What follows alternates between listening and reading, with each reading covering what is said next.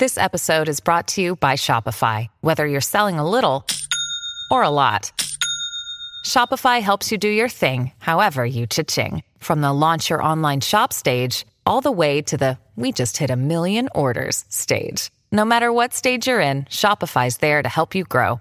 Sign up for a $1 per month trial period at shopify.com slash special offer, all lowercase. That's shopify.com slash special offer. Hey, movie lovers, welcome back to another Anatomy of Movie. I hope you're ready to get upgraded because that's the movie we're going to talk about. Leigh Whannell's latest directing venture. It is the science fiction body horror. Stay tuned. Welcome to Popcorn Talk, featuring movie discussion, news, and interviews. Popcorn Talk, we talk movies. And now, here's Popcorn Talk's Anatomy of a Movie. That's right, ladies and gentlemen. His second directing credit. He is directing this one. It's about a man who becomes a quadriplegic and then gets upgraded. And lots to talk about because it's, that's good sci fi. Allow me to introduce Dimitri Panos Hey, movie fans. and Marissa Serafini. Hello, everyone. And I am Phil Svitek. Welcome to the show. We will be discussing Upgrade, the movie that recently just came out. We will be discussing it quite at length, both from a story perspective, from a behind the scenes perspective, and as well as the box office numbers and reception and all of that fun stuff. That said, we assume you've seen the movie, or at least if you don't care about spoilers, well, here's your warning for spoilers, because it's going to be spoiler filled. Secondly, if you would like to follow along with the show, we do have a rundown that has all of our notes compiled for you, some of which we don't always get to, but we try to draw on as much as we can, and it just helps fill out the whole experience of the show, if you will. So, without further ado, where we always start is with our overall thoughts because it's an entryway into what we think of the movie. Marissa, why don't you kick us off? Well, I saw the trailer for this movie probably two months ago, and I thought it looked really cool. I love the color um, palette. I love the this camera work that was just shown in the trailer. I was like, this looks like an, a cool action movie oh, with the sci-fi element, which I generally enjoyed. Watching the first twenty minutes, it, it, admittedly, it was hard for me to get through the first twenty minutes. It was very felt very scripted. Kind of cheesy, borderline acting, and I mean, I watch Hallmark, so I, I know B-rated movies when I see one. Um, but once we got to the, the, actual action and stuff actually started happening, I was like, okay, cool. Um, I can see why this film was being made. And it was a fun adventure. Admittedly, I liked the second and third act more than I did the first, but overall, it was a fun movie. And I was like, ha! I walked out of the movie theater, I was like, yeah, that was cool. Awesome. Dimitri. It's it's a B sci-fi movie. Like it, it makes no bones about it, and there's nothing wrong with that. Uh, it, it, it's actually the kind of movie that we that we uh, well that the industry needs. It needs to fill in. You know, where, where, where we have these mega budgeted tent poles. It's good to have these lower budgeted Blumhouse. It's a we'll talk a little bit about that. I'm sure later on in the show. Uh, it's Blumhouse Tilt. It's that that brand's um, uh, maiden voyage, so to speak, uh, and I really liked it. It's it's it's. Um, what if Michael Crichton had written Death Wish? You would get Upgrade. Uh, it's got that sci-fi tech. Uh, the pros and cons of tech. Does it work? How good is it? Bad is it? Uh, and what happens and all the mayhem that it can cause. So, uh, yeah, I, I, had a really good time. Leigh Whannell, you're right, it's a second time directing. Uh, and while there were many scenes and shots, I felt that they were like, wow, I hadn't seen a fight scene done this way before, which is cool for, yeah. for a small budgeted uh, film.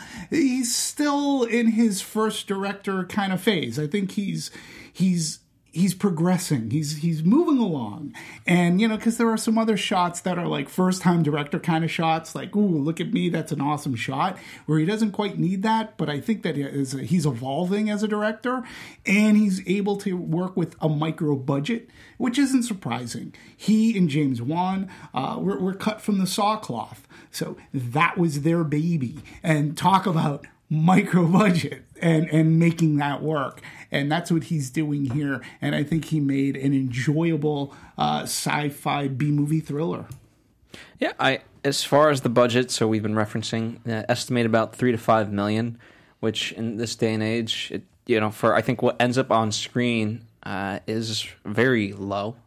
I mean, Yeah. it, you know, like I, I would have guessed much higher having seen what actually ends up happening. Uh, to me, the movie actually reminds me of a movie called Bound by the Wachowskis. It was their first movie before The Matrix, and and it had it, it, it was a micro budget, and it just had a lot of fun elements that you would see later on in their work. And I think this isn't even though it's his second film, so it's not his first film, but I'm I'm seeing the pieces come together for something, and I could see him directing something far larger if he ch- so chooses to, or he can stay contained like gets this. and he gets the opportunity. I mean, this reminded me of many movies. Uh, uh, there's a movie called Hardware that had come out some years ago. Uh, Lawnmower Man, um, to an extent, uh, but but that's okay. When you're making a B sci-fi movie like this, that's okay. It's it's how you pull it off and what you're able to accomplish. Uh, there's brevity. Short movie, 90 minutes. Love that. the pacing for me, beginning to end. It was over, and I was like, "This is perfect. I'm in. I'm out. I was entertained. Uh, the audience I saw it with was loving it. Uh, it's a fun movie. Absolutely, and and it has a really good twist that I want to spend a little bit of time on talking, but I don't want to talk about it just yet. Um, so let's let's talk about the development of all of this, and then we'll we'll get into the story overall because it's been in the works for a number of years at this point. Uh, as according to him, about six years, and what the, the inception of the idea was a quadriplegic man with a computer chip that would basically control his movements for him, the ones that he couldn't for the rest of his body. And uh, at first, it started off as the the screenplay being called STEM, and he reworked it and reworked. And I think the the biggest thing that sort of came out of this, um, I'm skipping ahead a little bit, but once the notion came about that he was going to direct this, and actually he he cites it as it forced him to become a better writer because now you know when when you're writing and you're a script writer, you, you kind of your your imagination gets the best of you, if you will, Right. and you kind of expand the universe every which way and don't really care about the budget. Then when the budget hits and you're like, "Ooh, how are we going to do this?" You you kind of constrict yourself, and yet you find creativity within those restrictions. And I and uh, he's very proud that he was able to accomplish that. And now I think he's going to carry that forward, or so he says. Right, and, I like that, and, and uh, we've covered a lot of different writers and, and all the rewrites as well. But I, I like that he had to realize that, yeah, a concept could be cool, but when you actually have to direct your own work, you have to make sure that the characters and storylines are fleshed out or make as much sense as you can, so you yourself can actually direct your own work. Um, and I like that, and it forces a creativity on that end. Yeah, well, and let's not forget this is a Blumhouse picture. Oh, Blumhouse Tilt. Again, uh, this is a subdivision of Blumhouse. Uh, they've made their bones about making small budgeted horror movies, uh, and and and that f- forces isn't the right. It, it it it brings creativity to the table, and as I said, James Wan and Leigh Whannell coming from they were the originators of Saw. That's where they they they cut their teeth, or they in order to figure out how do we make a low budgeted movie, uh, and then they made Saw a success. But basically, Blumhouse, in a sense, is what like Lionsgate when they released Saw, sort of kind of sort of like. They, they just take from that let's make micro budgeted films. They did the conjuring right? Annabelle movies and they're just very smart. They're doing the upcoming halloween and it's we don't need a ton of money. The, the, the purge has done huge for them. Sorry that i keep on going back to titles but we don't need a ton of money. We get creativity um, and we get quality product that that that for the most part general audiences enjoy. Uh, so, and yes, their bones are from horror movies, uh, but they make them very well, and you can trust in them that if you're seeing something with Blumhouse or even now Blumhouse Tilt, you're going to be in for something that's going to be interesting and showcases the artistry of filmmaking. You know, because they really, I mean, I believe Blumhouse was also Get Out. So Jordan Peele's directorial horror film, like his debut as a horror filmmaker, An Like, Oscar-winning writer. yeah, I mean it. it it nurtures that. It's it's a filmmaker nurturing thing. So with Leigh Al, I think he's always been used to these lower budgets. And you're right, his imagination when he sits down with Blumhouse, eh, then it becomes a well, what do I need to take out? What do I need to slim down to fit this budget? And how can I do this creatively? It's a good thing because he turns out an entertaining film. There are some there are some aspects that I think he slimmed down a little too much because I think one of my nah, I don't want to say bones to pick, but one of my issues with this film is that there were a lot of plot holes, um, a, a, a lot of plot holes that really bothered me. But the the action and you know the storytelling in what we had kind of made up for it. But you know just the whole idea, if we're gonna go into writing, Sure, the whole idea, like the the backstory of how come, like where did this company even come from? Who is this mysterious blonde dude who's running it or who's creating this? Like, uh, what's his purpose and who is he? You know, um, who who's his boss? So like, it, there there just wasn't enough backstory for me to understand like why this is happening. I know it was happening, but I was like, what started it all? And and in some ideas that uh, like she so so the wife Asha like she has a very well-to-do job she she works with technology but everywhere they go they're in it seems like the slums of the town it was like things just didn't match up where there was a lot of technology here no technology in this location technology in this location they, they some things just didn't connect and I felt like there were just plot holes that weren't answered Interesting. I, I I wouldn't necessarily use the word plot holes. I think just questions, maybe. Um, but when we talk about paring down things, like what I did think was interesting, perhaps some of that was missing for you. But I do think that at least it did force him to take away some of the action and force in some of the stronger ideas or the notions that get brought up, especially with science fiction. I felt that you know, and it, it is one of those tricky parts of, especially a science fiction, that that balance of answering questions and posing questions, because part of the fun, certainly for us, is talking about all those open-ended things. And yeah, you're right. You know, what's the universe like? What's this? And so I don't know. I mean, It- I understood what was happening. Like they gave us enough uh, information to be like, okay, this person is this person. This is they're doing X, Y, and Z. But some things just didn't match up. Like, and I don't mean to sound like I'm jumping all over the place, but when he goes to when uh, tr- the main Which character- one? Oh my gosh, I, I'm Logan Marshall Green.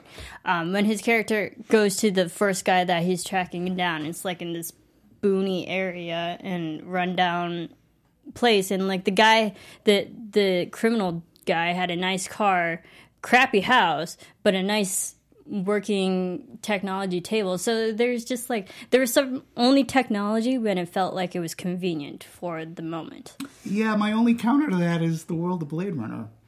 Blade Runner is a tech noir where there's a lot of slummy areas in LA, and then the, the, and the technology hasn't upgraded the, the the homes, the apartments, the hotels, or whatnot.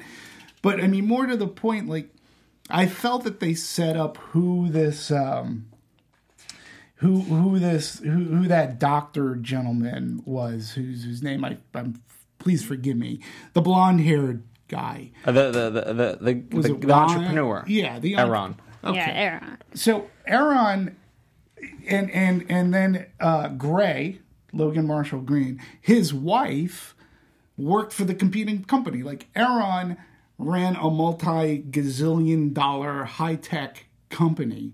She worked for the competing company. I mean, they had that dialogue where she was producing limbs, artificial limbs for, for, for people who went off to war, lost their limbs, and things like that.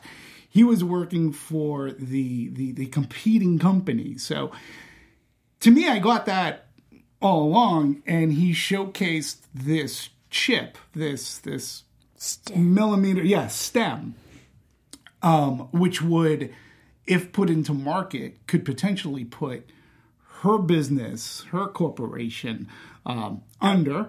Uh, you know, there wouldn't be the use of, of prosthetic limbs, artificial limbs, and there was this whole uh, business espionage where people were stealing. Fi- like they had people who were working for his wife's company who were the villains, uh, the henchmen, let's say, and the upgrades that they were getting to their bodies. So there was that whole subculture, you know, I, I, I that, that I parsed out um, only through like the dialogue and the findings of, of, of things. You know, the there were certain things. I mean, yeah, plot holes, yeah. But again, when I go into a B movie like this, I, I'm not expecting. I, I sort of kind of expect it going in. It's how are we how how are you going to entertain me? What are you going to do? And its ultimate core story like works. Like there were certain situations that you wouldn't walk into. How do you like keep this a secret from your mom and like yeah, there was stuff like that. Let me, to me, may, let me see if this is the central idea for you guys. Uh, I've never seen. We, we've seen a lot of movies, and when we talk about artificial intelligence, it's you brought up Blade Runner, right? More human than human. We talk a lot about emotions for for robots and so forth, but I've never yet seen sort of an emotion of jealousy, right? So uh, there's a core to a lot of these where we idealize artificial intelligence. It's like, no, they're human. You know, they're just like us. They deserve rights and, and so forth. And to me, this really stems from a place of jealousy on the part of STEM because that's he's trying to eliminate everyone else but him. And he's trying to be the only one. Uh, did you guys have a similar reading? And, and if so, what are the ramifications of that? Yeah, kind of.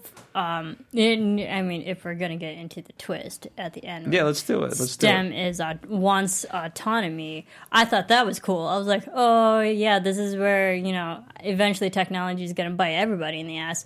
Um, I thought that was nice because we we slowly saw the progression of STEM. Like we had to get his uh, permission and approval to do X, Y, and Z. And then when we take things away from STEM and reboot it, and I'm like, oh no, I had that thought. I was like, what's happening to STEM now? If you're like taking off the limits, taking off the the boundaries of STEM. So we, we knew STEM was going to progress throughout uh, the movie to the end of autonomy.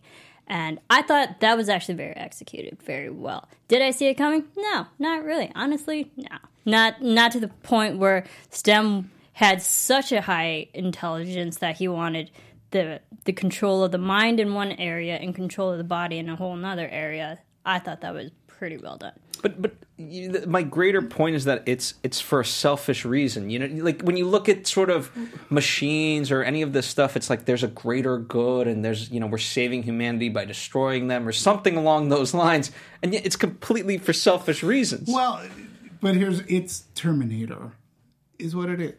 STEM becomes self-aware. He becomes STEM is artificial intelligence. STEM manipulates the situation so that st- he's basically uh, wh- wh- why can't I think of uh, the company in Terminator that comes alive? Genesis. No, it's not Wait, Genesis. Skynet. Skynet. Skynet, yeah. STEM is a form of Skynet. Skynet becomes aware and says, "Boop! I'm better than you. I'm wiping people out." STEM becomes aware. It's basically what it is. He manipulates the pieces of this puzzle so that he can get that he that STEM can get what it wants, and STEM itself has given itself an upgrade. Now it can take over a human form, and now it can pretty much go wherever it wants to go. It's not too much unlike, if you think about it, Ex Machina and the ending of that movie, where we had an artificial intelligence escape this compound and is now free in the world to do whatever it wants to do that's really a theme that's really not unlike what's happening in Upgrade. yeah. Yeah. Oh, oh, sorry. My, ahead. my whole question was, uh, like at the end of the film when he's walking out, and we realize that STEM has planned this all along, even before he got implanted into Gray. Uh, I I was just wondering, like, how smart was STEM to begin with? Even even because he was even manipulating his own creator. Um, before he, he was even implanted, so I was like, "How high is this artificial intelligence already?" quite high. I mean, it it one one of the things I appreciated about the the ending, right? When we talk about the twist, to me, it's yes, it's the twist that Stem was the the puppeteer of all of this from the get go, but then we get that great moment where I was ready to throw something at the screen. I was like, "It was all a dream," and then you're like, "Oh wait, it's a dream for him now," but it wasn't. It wasn't. Yeah, it was a, it was a nice twist, and I was the same way going. Oh no! Come on, see that that really is first time filmmaking, breaking the like, you know, faux pas, but it was cleverly done. Yeah, I sort of kind of like it. Okay, so we talk B movie, right? So you had the Twilight Zone, and then there was this offshoot, uh, an offshoot, but you had the Outer Limits, which wasn't exactly the Twilight Zone. Really stayed in science fiction. This was an Outer Limits episode. I'm not meaning it any less, but it had that Outer, outer Limits twist, you know, because that was a show, and that's what this sort of kind of is. I felt like this was Black Mirror's cousin, honestly. With, which with the stems technology. from yeah, the which- Twilight Zone. Exactly. It, so- it goes in yeah. the, along the same vein. I, I feel like we should do a whole show of what we can compare this to, but uh, no. You, as far as anything though, on record, Terminator's the most similar one, simply because Leigh says that's the that's the thing that gave him inspiration. I'm sure all these other things play a factor into it. Uh, that's just the one he explicitly states. Let's uh, let's get into the, the the meat of the story though of how we got there and all that. Um, for me, Logan Marshall Green, I, I, he's known for a lot, but I actually liked him in a small show called Quarry. Okay. It didn't have a long run, only eight episodes and one and done type of deal. Uh, but but I think he, I think he works well for the story, especially kind of carrying it and having that duality of trying to be himself and yet being being overtaken. I thought it, I thought it worked really well. Um, I want to let me ask you guys this in terms of a question: the tracking of his emotions and the control he has over his state of being. Let's say, how did you guys feel that worked? Are we talking about Gray? We're Gray. talking about Yeah, Gray, Gray. the character. Yeah, Gray the character. Thoughts? I, I thought it was um, I thought his acting was actually pretty good. Um, I, I've seen Logan Marshall Green in a little show called The OC, which lasted a little longer than Quarry. Uh, so I, I liked his acting from, from the start, I, and I like the progression of the emotions because you can tell that he he was a loving husband. He got injured, literally gave up on life where he tried to kill himself. And then when um, and then the the whole spectrum of going like what the hell is happening to me when stem is first starting to control him to the fighting where it's like oh, i have no control. So like you saw this broad range of different emotions anger depression um, and then even at the end when he is trying to control stem because i like the fact that gray still had his conscience he still knew what was right and wrong this whole time. Um, yeah, he knew he couldn't control some of his emotions, but he never really wanted to kill anyone. He just wanted to stop them or maim them enough so he can like get the answers that he needed. He never wanted to kill people, um, even when he knows he has the ability to. But uh, like, I like he still was a good guy, despite everything his body was doing. Yeah, I actually liked uh, him in this movie. Uh, I the first time I noticed him was in Prometheus, and he played one of the dumb scientists. And I was like, well, when you can't get Tom Hardy, you get this guy. Uh, you know, this is the guy. And but then he was in this other low budget horror film called The Invitation, and he was really good in that movie, right? So I'm watching him in this movie, going, yeah, this guy is good, particularly when he's given like so, so some decent story. Um, he has a lot to do, and and I believe that the movie, well, the movie's on his shoulders. Had had you picked a lesser actor or somebody else, may not have worked so well. Uh, but he handled himself from both the emotional side and the action side and he did he did very well. He was uh, charismatic enough where he draws your attention on screen. I believed in his relationship with his wife. I also believed in in, in his sorrow, uh, and as to what is what's happening to him, uh, and and then the loss of control. Uh, again, to make a, a quick comparison, we're going to see something later on this summer that trailers have already been playing for, but Venom So if you've watched the Venom trailer, there are scenes where Tom Hardy is doing things with Venom, going, I don't know what's going on here. Symbiotic relationship with something. This is technology. I think that he got it right. And he does a really good job, uh, particularly considering how everything was staged and choreographed with camera movements. Um, he was he's believable in the action scenes and uh, Stay down, man. Just stay Ju- down. Just yeah, I love that. Uh, so this is kind of more behind the scenes, but it does it does kind of talk about their the relationship between Stem and him. Uh, the actor Simon Maiden, who who voiced Stem, he actually was on set voicing it in real time, and that was a very deliberate notion. Uh, in some sense, you, I, I, the way I look at it, a costly notion. You know, because you can get a guy in to the ADR booth for like one to two days versus how many days on set just talking to the guy. But as far as the result, it, it's evident on screen that, that he is really reacting to, and, and they are reacting to each other. Mm-hmm. So I, I appreciated that as far as the technique. So, it a little behind the scenes too. According to Leigh Whannell, too, the hiring or or, or or casting Logan Marshall Green, he says, was not an audition process. They were having a tough time, and talk about. I don't mean any disrespect to Logan Marshall Green, but talk about like they they, they, they were thinking sky high at first, right? People that they were thinking about: Jake Gyllenhaal, Christian Bale. Uh, these are big movie stars, which you would understand because they're a marquee name, they can get people in. But then when you talk about budget, that's a different story. They might not want to take that pay cut, right? I think they would have done really well, but you understand. So uh, even when L uh, mentions the invitation, and uh, apparently he came to his house. He had some notes. You roll your eyes when you hear that. Oh God, here come the notes. Leigh Whannell says, and his were really great. He actually thought about the script and the story, and there was nothing flippant about the way he talked about sharing his ideas. And Leigh Whannell was like, done.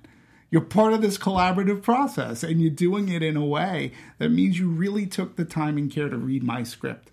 I like that. Well, it also shows that he, he, he knows the character, right? If you're Yeah. going to embody someone like that, yeah, you have to be pretty intimate as far as knowing the history of it, right? That fills Yeah. out the plot holes. he he knew his character. Yes. Indeed.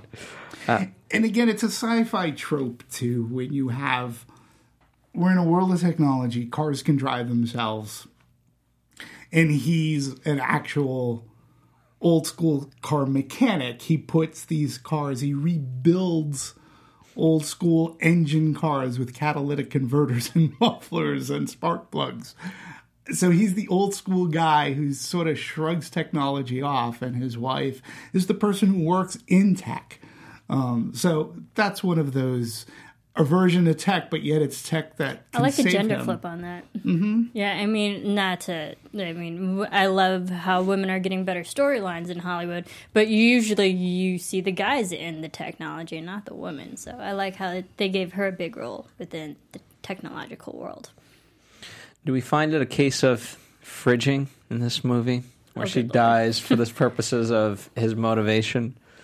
Yeah, We've talked about fridging in the past, but for those of you unaware, it's where in order for the male protagonist to, to have a motive to move forward, the you know usually the wife gets killed off mur- uh, or But it's a demeaning way in which the woman is treated. I don't think she was demeaned by her murder, so to speak, in a sense. Like she wasn't put in a refrigerator, you know. I mean, not literally, but No, but you know, the death came. But he's the reason why he's going and investing everything and, and keeps going to each location and each guy and, and Oh, interrogating it- everybody. it's Death Wish. I mean, it's that's the story of Death Wish. It's coming seeking revenge of the people who hurt you and your family, who took them away from you, and it's going to find hunt those bad guys down and do them some harm. So something had to motivate. If she lived, then it becomes a completely different story. She she she dies, um, and and again, you want to talk a little bit of a plot hole. It sort of kind of amazed me that it took them so long to figure out that that guy didn't have a gun. It took th- what, three years. Was it Three months. huh? Three months. Three months, and and that detective, like she wasn't a very good detective. Let's just say that. And and it's like wow, STEM. I completely agree. Yeah, she wasn't a great She's awful. detective, and um, yeah, it took her that long, and like she still didn't realize that they didn't have a gun. It was weird because when the wife gets shot, I was like, where'd that come from? I haven't seen a, I haven't seen the bullet gun on her in a while. But the emotional heft, and, and again, she dies early on in the movie, right? So you have to sort of kind of be a little bit sappy with their relationship to sort of draw you in so that when if you want any emotional impact it's it's from the Paul Verhoeven school of of I'm going to kill a main character off in the very beginning. You really don't know the person I'm talking RoboCop. I got to make the death extremely violent so that you can care for the p- person you really don't know. And here you just make it sort of sappy you know that they're in love with one another so that when it comes, there is an emotional heft for the audience in one way, shape, or form. But also, like RoboCop, he personally was affected too. Like his body didn't be wasn't uh, capable of the regular human motion anymore. Just like Gray in this movie, like he was paralyzed. So Yeah. yeah, he lost his wife, but also he lost his ability to just live out a normal human life as well.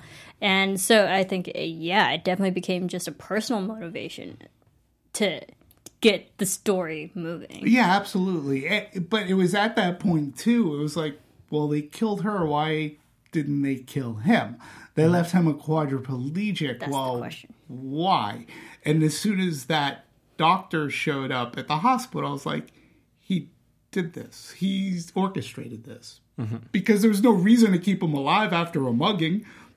So, and and he witnessed his wife getting killed. So, uh, there had to have been uh, a reason. They just didn't realize that shooting the wife, which she wasn't actually supposed to get killed, Huge he just collateral damage. Huge collateral damage.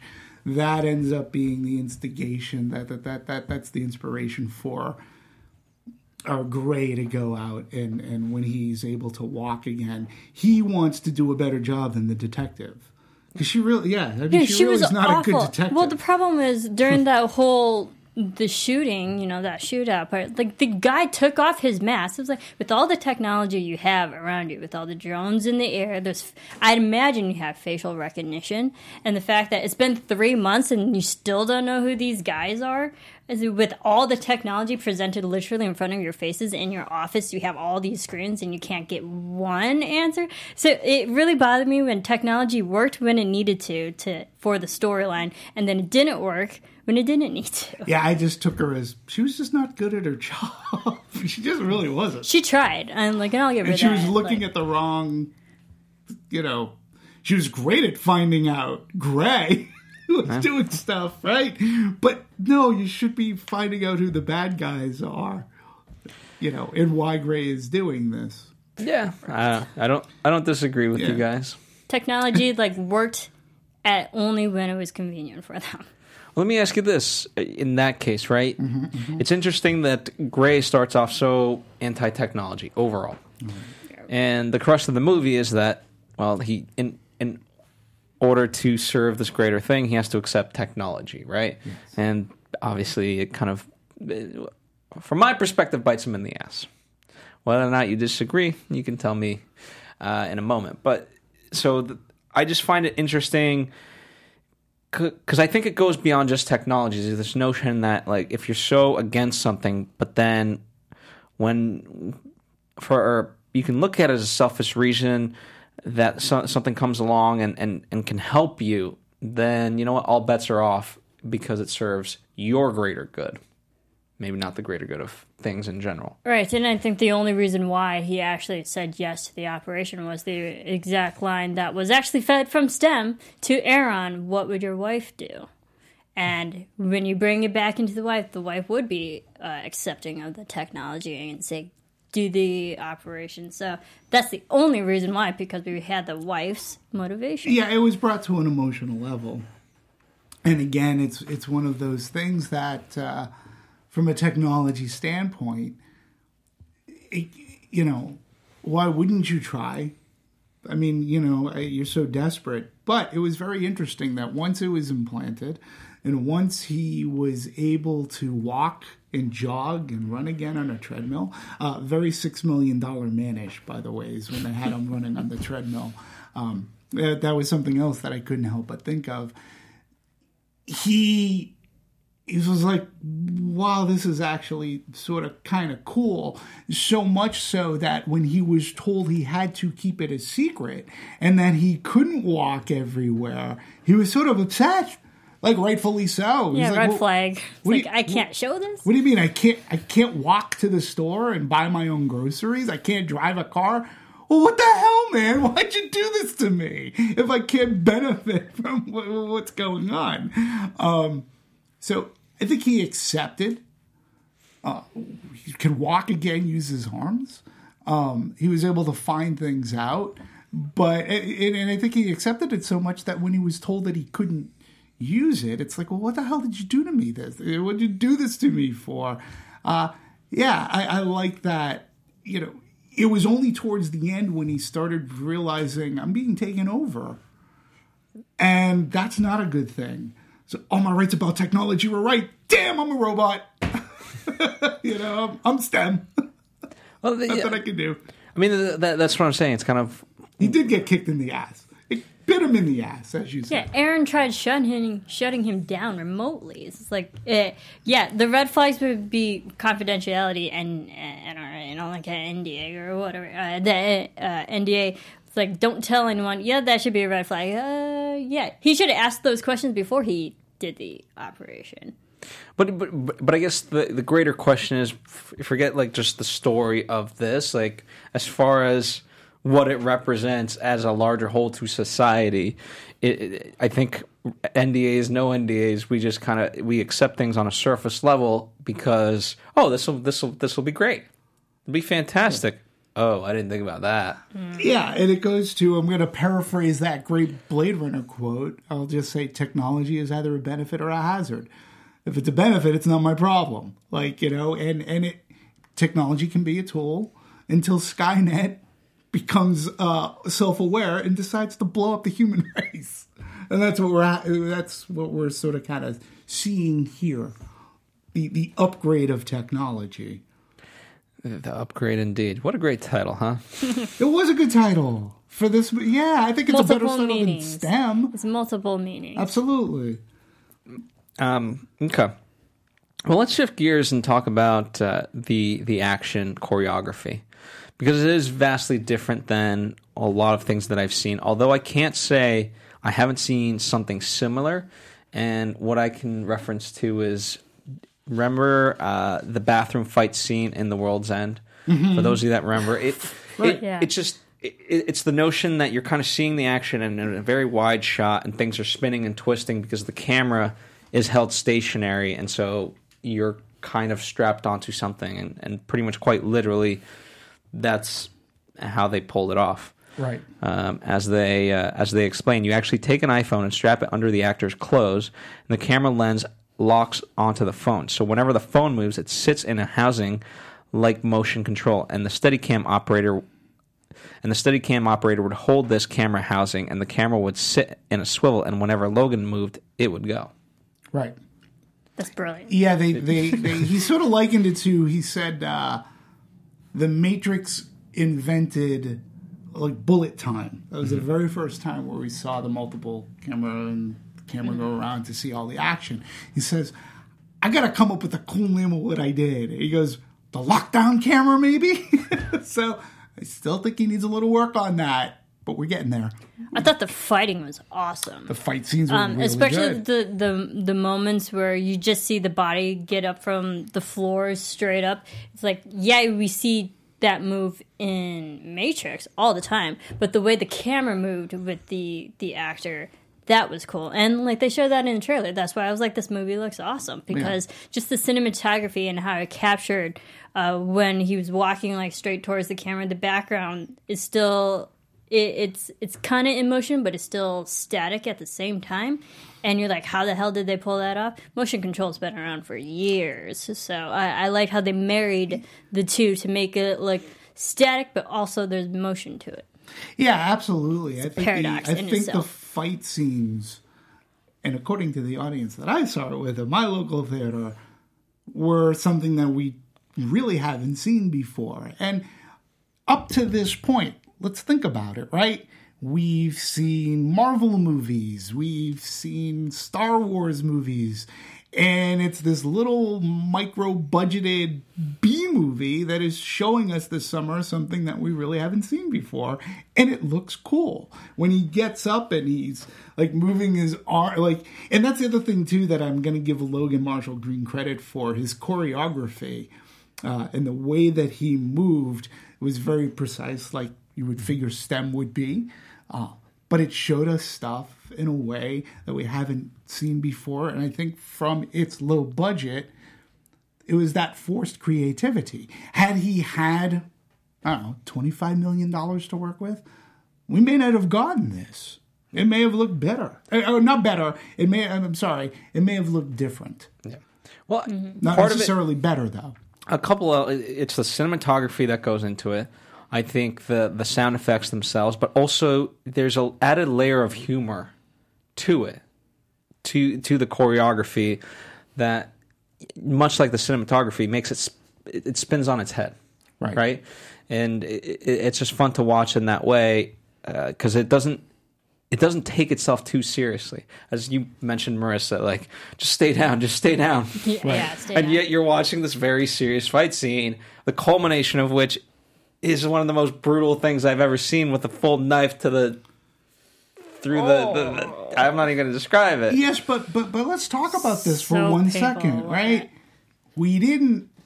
We saw the aftermath, sound effects, and it was locked on Logan Marshall Green. It was Mark. It was locked on Gray, and all we heard is and, and screaming. And it was only we didn't actually see the rapid knife cuts. So again, when you're working low budget, this is a great way that you can do that. Use the imagination. you have the audience with sound effects, a good actor.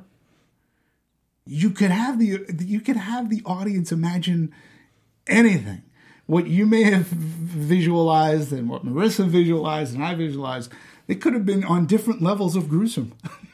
and then we uh-huh. see what happens. And- Trust me, it was yeah, gruesome. Yeah, it was gruesome. I think the first guy when he went to the house and the whole oh, knife to the mouth yeah, head. Oh, that was painful to look at. yeah. Good lord. And then it gets culminated by the joke of like, "Hey, take out the fingerprints." Oh, how am I supposed to know? I know. I have a record.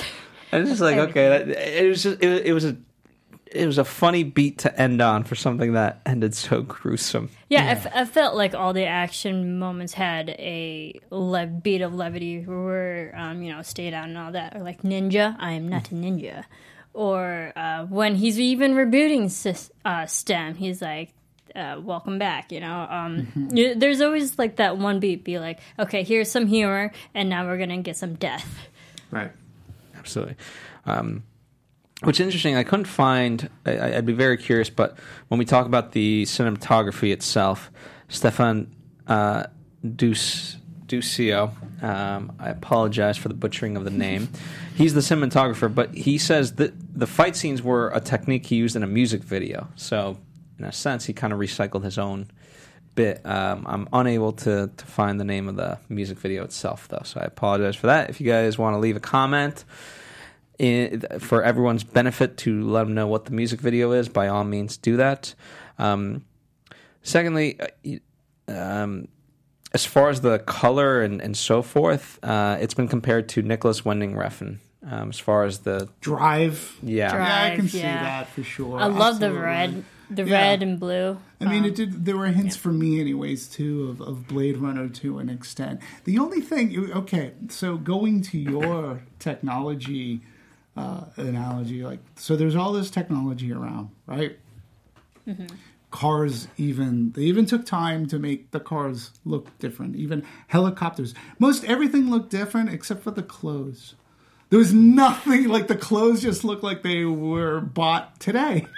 Clothes fashion has not changed in whatever I forget how many years in the future this movie took place. I don't think they But, said. yeah, they didn't, and, and that's why I had a hard time just establishing where we are were. And it's like, okay, our, I imagine we're sometime in the future, but not the too far distant future, because they still had regular cars. Um, Mm-hmm. on, on the highway, we saw regular cars getting crashed, and then, but every time we had the the automatic car, the self driving car, it looked like a more souped up Prius. Right. Yeah, I mean, we, but the, and again, I like the, um, the inside is like a computer screen, and, and then its opa- its opacity can change, and it becomes a window. Um, the whole thing about hacking, hacking a car, um, is. Uh, But that's not very new. interesting. No, I mean, well, we, we, we saw it in a Hacking- Fast and the Furious. Yeah. uh, we saw a whole There's an episode of Criminal Minds that cars were did a hacked. bunch of. So um, it's it's it's interesting. Um, I liked how the cars looked, but um, and again we're we're what I what I appreciated is that it was futuristic, but not so far futuristic. There was stuff that was still we could root into what we're seeing daily, except again for the clothing. It just looked like, and I'm not a fashion guy, but it's one thing that stuck out to me is like that hasn't changed at all in whatever world this is. At least Blade Runner looked like it was Yeah. in the future. I mean, I, I think there is a side to it when you talk about like kind of the f- the, the first time directing bug and and whatnot. Uh, I as far as the production design side of it, I, I will side a little bit more with Marissa. Simply like when we first meet Eron, like we go into this thing, and it's just like it's there just to be cool, and it's cool. It is, but it was but it's It's a just concrete house. underground. Underground. but again, I'm going to go back to the low budget thing of this. Like, what are they actually doing? They found a location in which they can walk down and disappear and look as if they're walking down. I don't know if that that stone gateway exists. It looks as if it did, but I it, I found that that was a cool way to approach something where we don't have to show the exterior of this house. We don't really have to do much. We can have them here and then they walk down. And who knows if they were even walking steps? They could do the fake, I'm getting Yes. smaller and smaller and smaller. and then we show them on a set that we built. I mean, again, it's just it, it's quite eccentric, and obviously, Sure. Eron is is, is an excren- eccentric person, but uh, sometimes it's eccentric for the sake of eccentricity. But was he really eccentric? Because my my problem is Eron. Like we know nothing about him other than the fact that he knows how to actually physically create STEM. But he ended up being a bitch. like I, he he ended up being a puppet and being a, a slave to the STEM. So and like I yeah he was mysterious to the point I was like, is he the villain? Should we trust him in in that sense but then when you know with the whole reveal he's like i was just following commands of stem he ended up being nobody Well, I don't think he was nobody. I mean, I, I honestly do believe that he was a character. I mean, he built a multi-million dollar tech corp. He was high into technology, and he was he created STEM. He was trying to get it tested. He needed, he wanted, and he needed to find a way in which to get this out into the marketplace. It, it, in fact, when the wife first meets him, and without knowing who he is by looks, but once she realizes who he is, she goes, "Oh my god, you're Eron." You're that Eron? He's like, yeah, she knew of who he was just from his. He's almost like uh, the Bill Gates, uh, so to speak, and he's uh, big in the tech company. And again, I'll, I'll reference Ex Machina, the Isaac Olmos, um, uh, uh, Oscar Isaacs, I should say. Uh, the Oscar Isaacs character, he's somewhat of a mystery too, yet he's created a ton of technology, you know, for the world and is noted, but he's very isolated. yeah it's like that's what happens when you isolate yourself Yeah, that's what much. happens. Yeah, you do. You sort Too of kind of lose your mind when when you have in that character even admitted.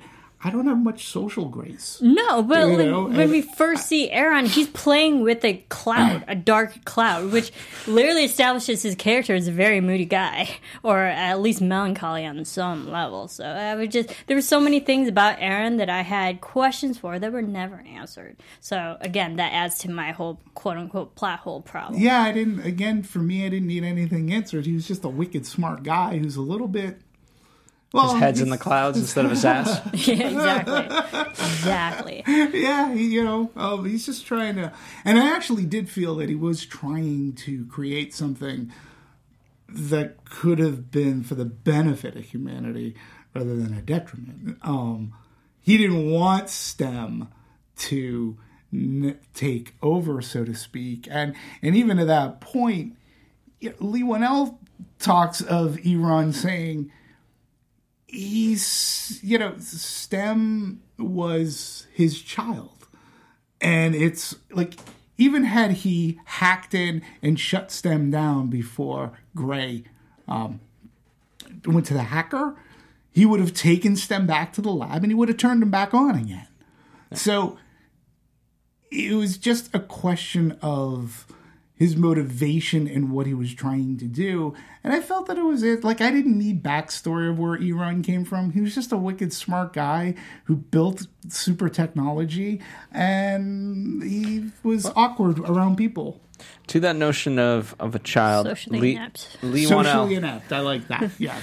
Leigh Whannell did compare uh, this movie as as very much like a child. You know, you go into it with a certain idea, but then it takes its own form, and it grows as it as you know the project continues on, and it goes the direction that it wants to go, not necessarily that you had in mind for it. But he doesn't. He cites that in the best of ways, you know, rather than like, oh, it didn't turn out the way I wanted. So I, I- I think that's a quite an interesting thing. The other thing I want, I want to talk about the sound design and and the music in particular the the voice of using narration as credits as as part of the opening logo. I i've never heard it before where blumhouse presents. Yeah. Uh, we've heard narration but never blumhouse presents. We've never had it. We've never ha- had title cards necessarily narrated to us, and it stopped right about the time that the title would come up. yeah And you're right, blow, and there are a lot of title cards. you know, but I again, it, I saw something and heard something that I'd never seen and or heard in a movie before. It's like, wow, they're narrating this in a computer voice. I thought it was sort of cool. I thought it was cool, and it was just a good kind of establishment slash foreshadowing of what we were going to see in the film. Knowing that Stem was playing with the sound waves in in Gray's head, I was like, ah, yeah. Uh, the whole audio wavelengths actually did play a big part in this movie. Yeah. That they did. That I was such it. an interesting way to open up a movie for sure. Uh, speaking of o- opening up, uh, well, d- let's talk about the music, right? What did you guys? Uh, it was. It, the interesting part for me was that it was serious at times it needed to be, but then overall, it had, especially in the fight choreography, it had Right. this sort of I don't want to say upbeat, but or jovial, but but something wasn't as serious. Let's say Right. as was was on the surface. What did you guys think of it? It was tech. It was okay. Yeah, very tech. I found it to be tech heavy. Um, it was for the purposes of this movie. I didn't find that it overpowered. Uh, I don't think there was a scene in which it dominated what was taking place. I thought it was a good bed. Not a soundtrack that I would necessarily upload, download, or purchase so that I can listen to it many times over again. But I think for the purposes of this movie, I think they what they set out to do, they accomplished. And Jed Palmer, by the way, is, is the one who has done it. Marissa, what, what were your thoughts? I th- I mean, I like the music, especially during the, the fighting choreography. Tech, it, it sounded like something you can kind of hear in a mm-hmm. club, um, but also it could be like a nice uh, bed underneath the for the storyline and felt like it kind of came like or it was more inspired by like a Black Mirror. I could hear this music in a Black Mirror episode. Mm-hmm. Um, I liked it. it. It felt technology futuristic, but yet still subtle in uh, orchestra. Right. Well, speaking of all of this, the culmination of all this work, it got him a it got him an audience award at South by Southwest back in March. Uh, so kudos to them, and I, I could see why, you know. Um, and overall, I'm glad we're talking about it because it is uh, a really, really small movie as far as certainly its budget. But then we also talk about some of the movies we talk about. Its marketing budget is bigger than most movies I ever dream of making. uh, and so, as Whannell said, you know, not a lot of budget behind it for promotion. So he's very happy about that that it is getting out there um, in the ways that it is getting. Yeah, he well, this is an interesting. Uh, this is an upgrade in a sense, or at least a hybrid. So we have Blumhouse Tilt. Okay, so this um, an offshoot of Blumhouse. Blumhouse falls under the uh, Universal Pictures umbrella. Uh, currently, although The Conjuring I know are, are, are, Warner Brothers, but for the most part, they're making movies now for Universal. Uh, but they incorporated Blumhouse Tilt, incorporated uh, an indie company called Neon. We know Neon through I, Tonya. That's where they've made their bones mm. from, okay? And the way that it sort of kind of is working out is that Neon is handling or handled the marketing for this movie, where uh, Universal took the marketing, uh, a lot of the in theater marketing materials, right? And Universal, with their clout, was able to get posters or uh, uh, trailers. Uh, up on screen, and they used the clout of the Universal distribution department to get the movie in 1,500 locations personally, I think there is a conflict there, and I'm not saying that Universal like go one way or the other. And if you're going to be indie and you're going to have this little offshoot, I think Neon has proved that they can a open a picture. B that they can have a, a, a picture that gets good reviews, and this has gotten good reviews. Uh, uh, that that they can keep a picture in theaters. Now, Blumhouse, though, at the same time, they don't want to cannibalize themselves because in July you've got uh, you're going to have The Purge coming out. So, and then later on in October you'll have Halloween. Not that not that this movie upgrade is going to be around until October, but theaters probably there's some deal in place where theaters have to play upgrade on for so many you know amount of weeks.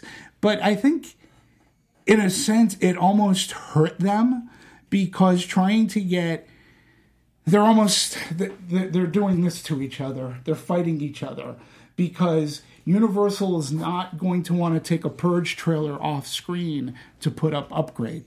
And remember it's blumhouse right? So it's all falling under this.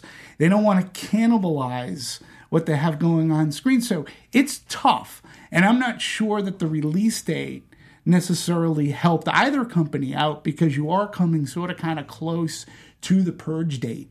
Okay. Mm-hmm. And trailer placement, there wasn't a ton. You saw it online a lot and it got a lot of buzz. Going into a theater, you had to take secondary pictures. You weren't getting on the opening weekend of big movies, you would you would see the Purge trailer instead. If that if does any of this make sense? Like, a little, yeah. Okay, so you had that going into play, and I think from a marketing standpoint, it, it's too bad. I think it sort of hurt this movie because you did get great word of mouth, you got really good reviews, but if Universal they have to do this job, but they got the Purge coming out and they want that to be big for 4th of July. Which movie are they paying attention to a little bit more? Purge. Purge. So, and Purge has a franchise behind it already, correct. so. And it's just done so good for everyone.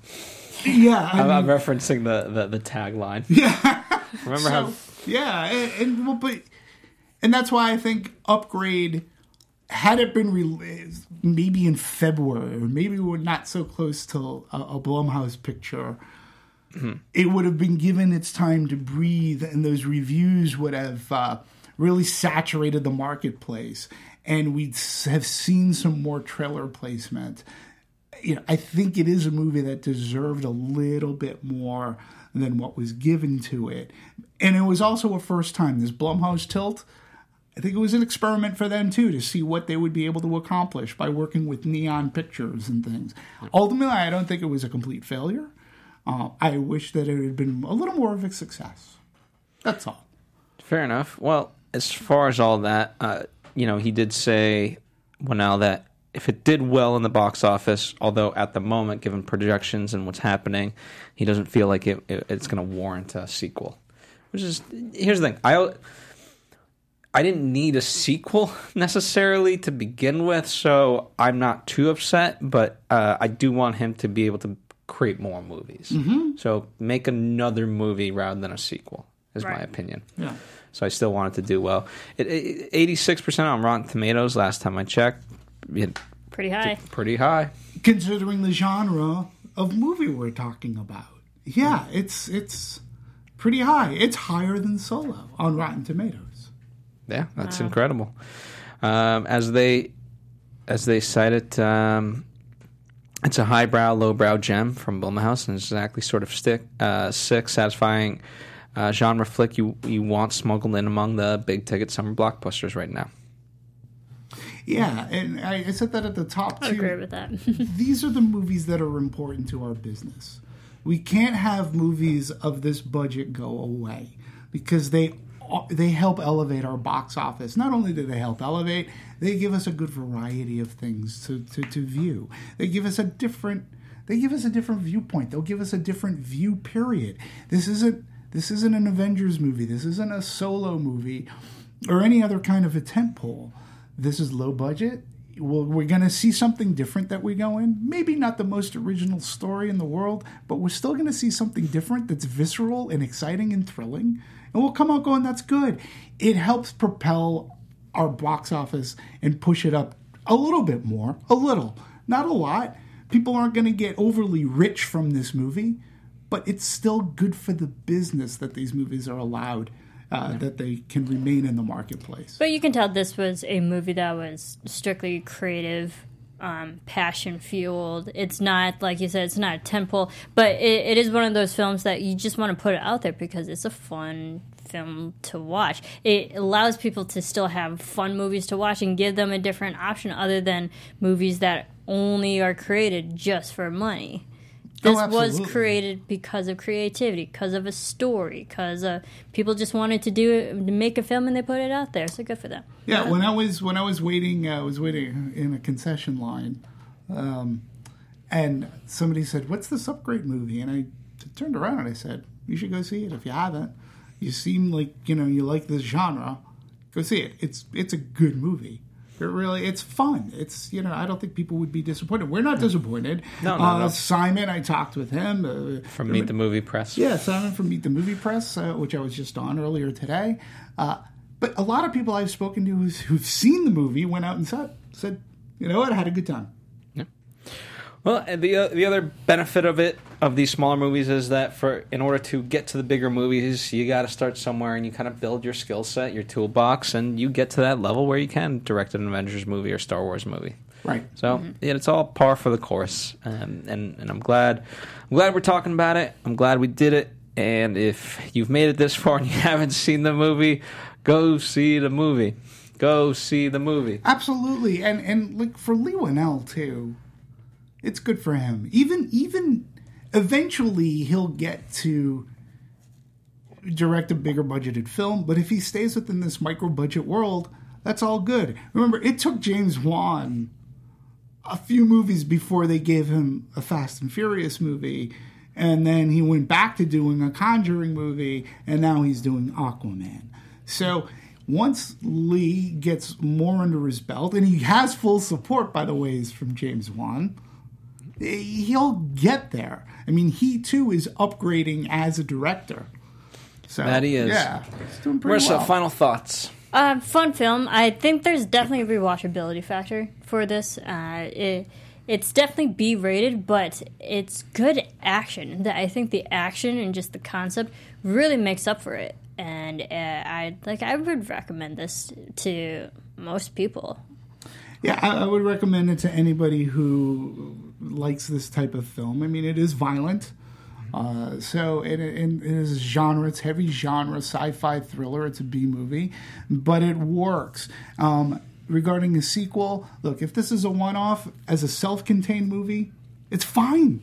it has it a works. beginning, a middle, and an end, and it's got the twist ending. Fine. If they were to make a sequel, if it were to come to that, I'd more than likely go.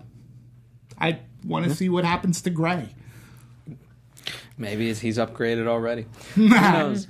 Uh, well, you guys have been listening to us talk for a long time, but here's your opportunity. You get to comment and let us know what you thought of the movie. Do you guys disagree? Do you guys agree? What do you guys think of the nature of humanity, of technology? How far is too far? Uh, let us all n- know all those thoughts and opinions. What did you think of the action? All that fun stuff. What's your favorite uh, you know Leigh Whannell movie, including the the stuff he's written, not just the two one twos that he's directed. Let us know. We we truly do appreciate it. We read them. In the meantime, you can also interact with us on a more intimate level via social media at Serafini TV for Marissa, That's right. at D Movies seventeen oh one. Yes, I appreciate your support. And I'm at Phil Svitek, or just go to philsvitek.com. We, uh, speaking of the summer months, we've got a whole heck of a lot of movies. We've, uh, you know, we've we've been doing about two a week, one longer, one a little bit shorter. We're gonna do a couple of bonus ones. We're gonna be doing about three a week. It's uh, we're gonna try to give you everything we can. And some of you guys will say, "But what about this movie?" We're trying. We're trying. There's a lot of movies out there. There are. So, um, but hey, it, that's um, hi- high class problem, isn't it? First world High problems. culture. Yes. So it's a good We're, problem. high, we're highfalutin. Wait. Yes, indeed. uh, speaking of which, just to give you a little overview, we will be doing RBG um, a little bit later today, so you can look out for that. Next week, what do we got? We got Ocean's Eight and Hereditary. And uh, down the line, I'm just trying to think down the line. We've got Jurassic World, Fallen Kingdom. Mission Impossible Fallout. Can't Woo! wait. I can't even think that far ahead. I'm just thinking the next two to three we weeks. also have Can't uh, wait. Tag. Tag. Tag. Can't wait. Fun movie, I'm sure. Can't Um, wait. I did see Adrift. We will try to do that a little bit later. I thought it was a, I thought it was a good movie. Shailene Woodley really showed her acting chops in that, and kudos to her. Um, good movie. If you haven't seen it, we'll we'll try to talk about that one a little bit later. Um, and I'm we're we're gonna try to do some documentaries here and there. Uh, are you? Uh, Won't you be my neighbor? The Mister Rogers one. We're gonna try to push just a lot of cramming in there. Love so lots to look forward to. Speaking of which, as much as there's to look forward to, there's a lot of stuff in the past. So if you if you're just catching up on some of the movies that you haven't you know seen in its first run, by all means revisit our archives. Uh, on iTunes, it only has the, the most recent 300. I know, go figure. Uh, if you want the full full list of over 400 movies we've covered, go to popcorntalk.com and it has all the audio and the video there. So for your convenience, again, Dimitri, Marissa, and me are here to sign off. Until next time. Ah. From producers Maria Menounos, Kevin Undergaro, Phil Svitek, and the entire Popcorn Talk Network, we would like to thank you for tuning in. For questions or comments, be sure to visit popcorntalk.com. I'm Sir Richard Wentworth, and this has been a presentation of the Popcorn Talk Network. The views expressed herein are those of the hosts only and do not necessarily reflect the views of its owners or principals.